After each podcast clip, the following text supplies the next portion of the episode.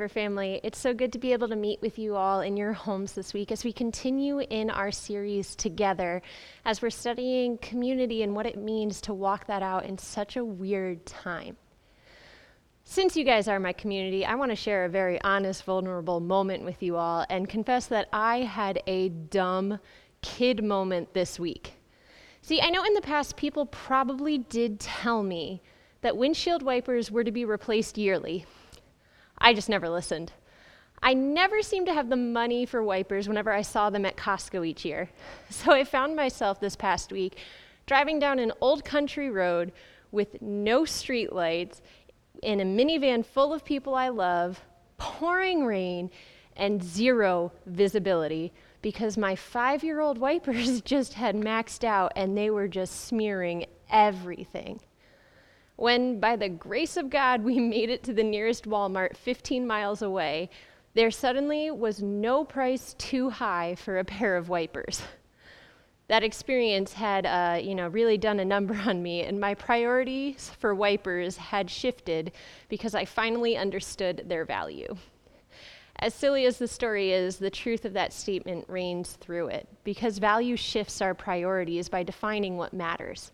And as we're continuing in our metric on community through the series together, we cannot deny that to be a devoted community, we are called to sacrificial material giving. The subject of possessions and generosity is uncomfortable, though. I feel it, you feel it. Some of you may have been tempted to turn off this video at this point, and it's because there's a lot of wounding in the area of money and the church. There's also this deep seated tradition of believing that finances are correlated to favor from God, and conversely, correlated to disfavor from God. There exists a devotion in our culture to money, possessions, and achievement at all costs, but we're called to be a community devoted to God and to one another. And God has a vested interest in seeing our whole selves trust Him fully, which includes trusting Him with our possessions, property, resources, and money.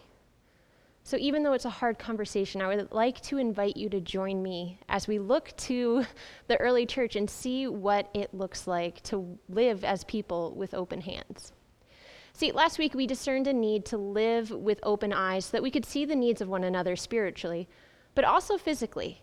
And I want to invite you to look at Maslow's hierarchy with me. This chart is a tool used in psychology and finance management, surprisingly. And it shows how the needs of people are categorized so that we can move towards self actualization or becoming the fullness of who we were made to be. But the principles of this chart tell us that you cannot reach one tier of the hierarchy without first meeting the needs and the levels preceding it. Typically, spiritual needs are met in the top three tiers. But the first two tiers are purely physical needs, and everything within those two tiers cost money to be achieved. What this tells us is that we cannot begin to speak to the spiritual needs of people without first meeting their physical needs. But even as we're meeting the people's physical needs, it is not without His spiritual power. See, when we ask for open eyes to see the needs of people around us, we have to be willing to have open hands to meet their physical needs. Open hands are an act of worship to a giving God. We know that Scripture calls us to be freely and fully given in regards to the elements of the kingdom, and we trust Jesus wholeheartedly as the source for those things. But this same calling permeates over our resources and possessions as well yet we hesitate to buy in fully. Oftentimes, when we feel prompted or led to give, we look to logic first, and we dampen the sound of his calling with our cries to hold on to the things that make us feel comforted, secure, established. And it's at the expense of people experiencing the value of Jesus' life. Living with open hands declares to the people around us that nothing in the world compares to the value of following Jesus and that our priorities are shifted to reflect it. As we are freely and fully given to meet spiritual needs, we also must be freely and fully given to meet the physical needs of one another. Open hands are an act of worship to a giving God, and they overflow into the life change of others.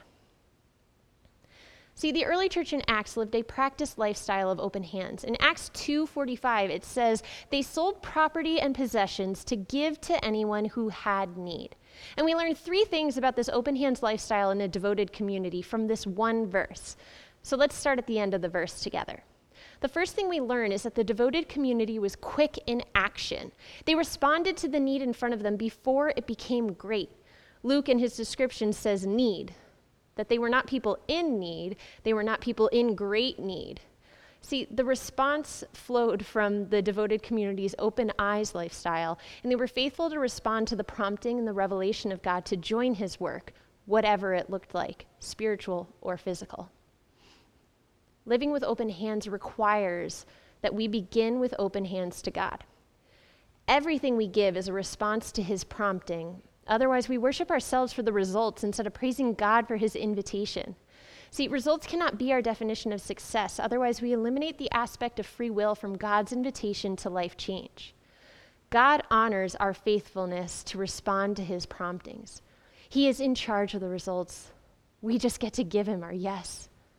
So we live with hands open to God, trusting him for direction, ready to receive his instruction, and faithful to give so that others might know the value of his life to us. Second, we learn that the devoted community was indiscriminate in their action. The passage we are studying in this series talks about two groups of people every soul and all believers. In this verse, Luke is careful to mention that the devoted community gave to anyone who had need, not just believers, not just those who were in extreme poverty, not just those that they were outreaching to, not just those that they were discipling, anyone who had need. A few weeks ago, Pastor Tim defined devotion as acting in lovingness and loyalty to one another. Because for someone to have to ask when they are in need, it requires vulnerability and humility.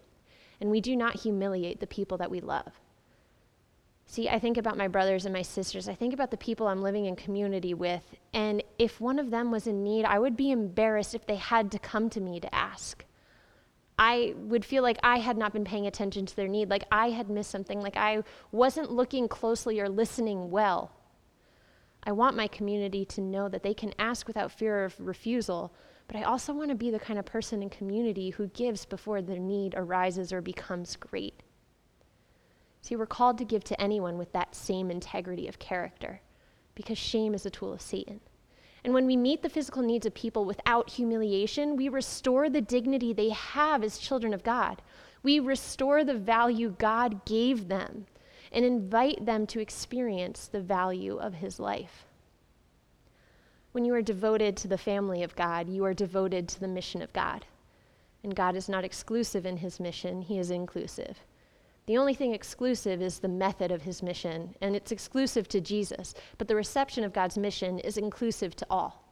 We are to be indiscriminate in our giving so that people might experience an opportunity for life change. We are called to have open hands for anyone.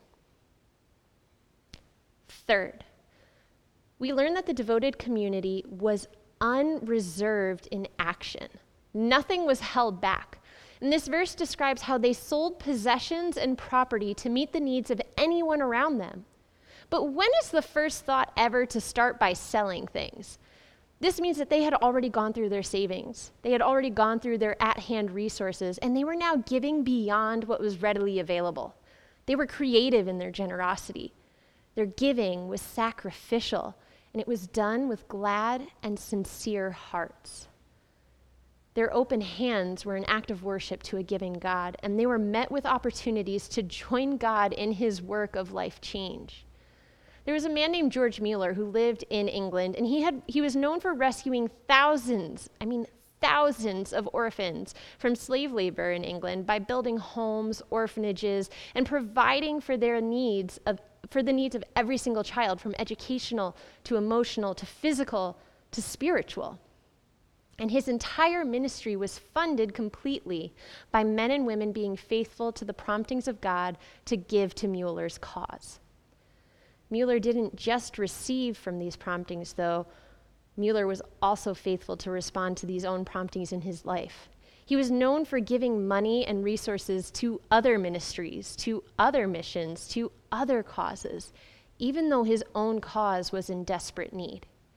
He knew that as, faith, as faithful as others were to the promptings of God, so he must be surrendered to those same promptings as well. He writes of it like this Either we trust in God, and in that case, we neither trust in ourselves, nor in our fellow man, nor in our circumstances, nor in anything besides. Or we do trust in one or more of these, and in that case, we do not trust in God.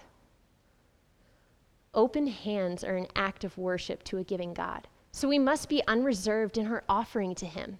There can be no holds on what we are willing to give and no reservations in our trust of Him. Because from a posture of surrender, we are able to give fully, freely, creatively, and beyond what we own because we value the life of Jesus and the cost of following Him is worthy of all we have to give. Surrender to God only on the throne of our lives is the only way we can live with open hands in all things. It means that we do not trust in our own ability to provide.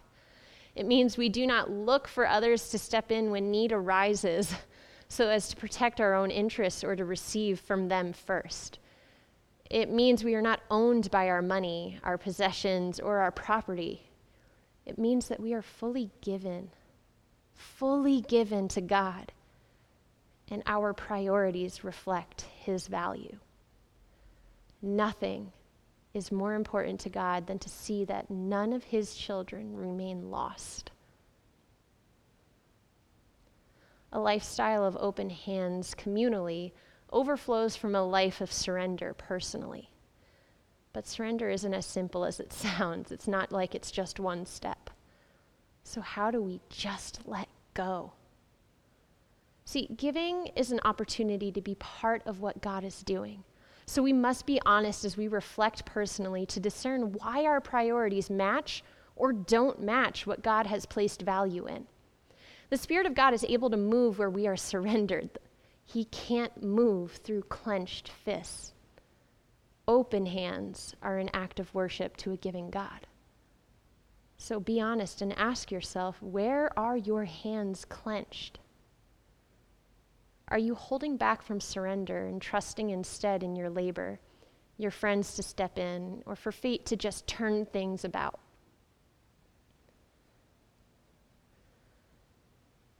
Are you practiced in giving to one group of people more than another? Do you close your hands based on who is receiving what God has prompted you to give?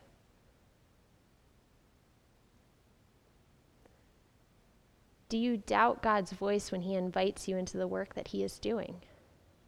Do you wait for logic, reason, passion, or relationship to determine when you should act? The thing about surrender is you can't surrender something you don't own.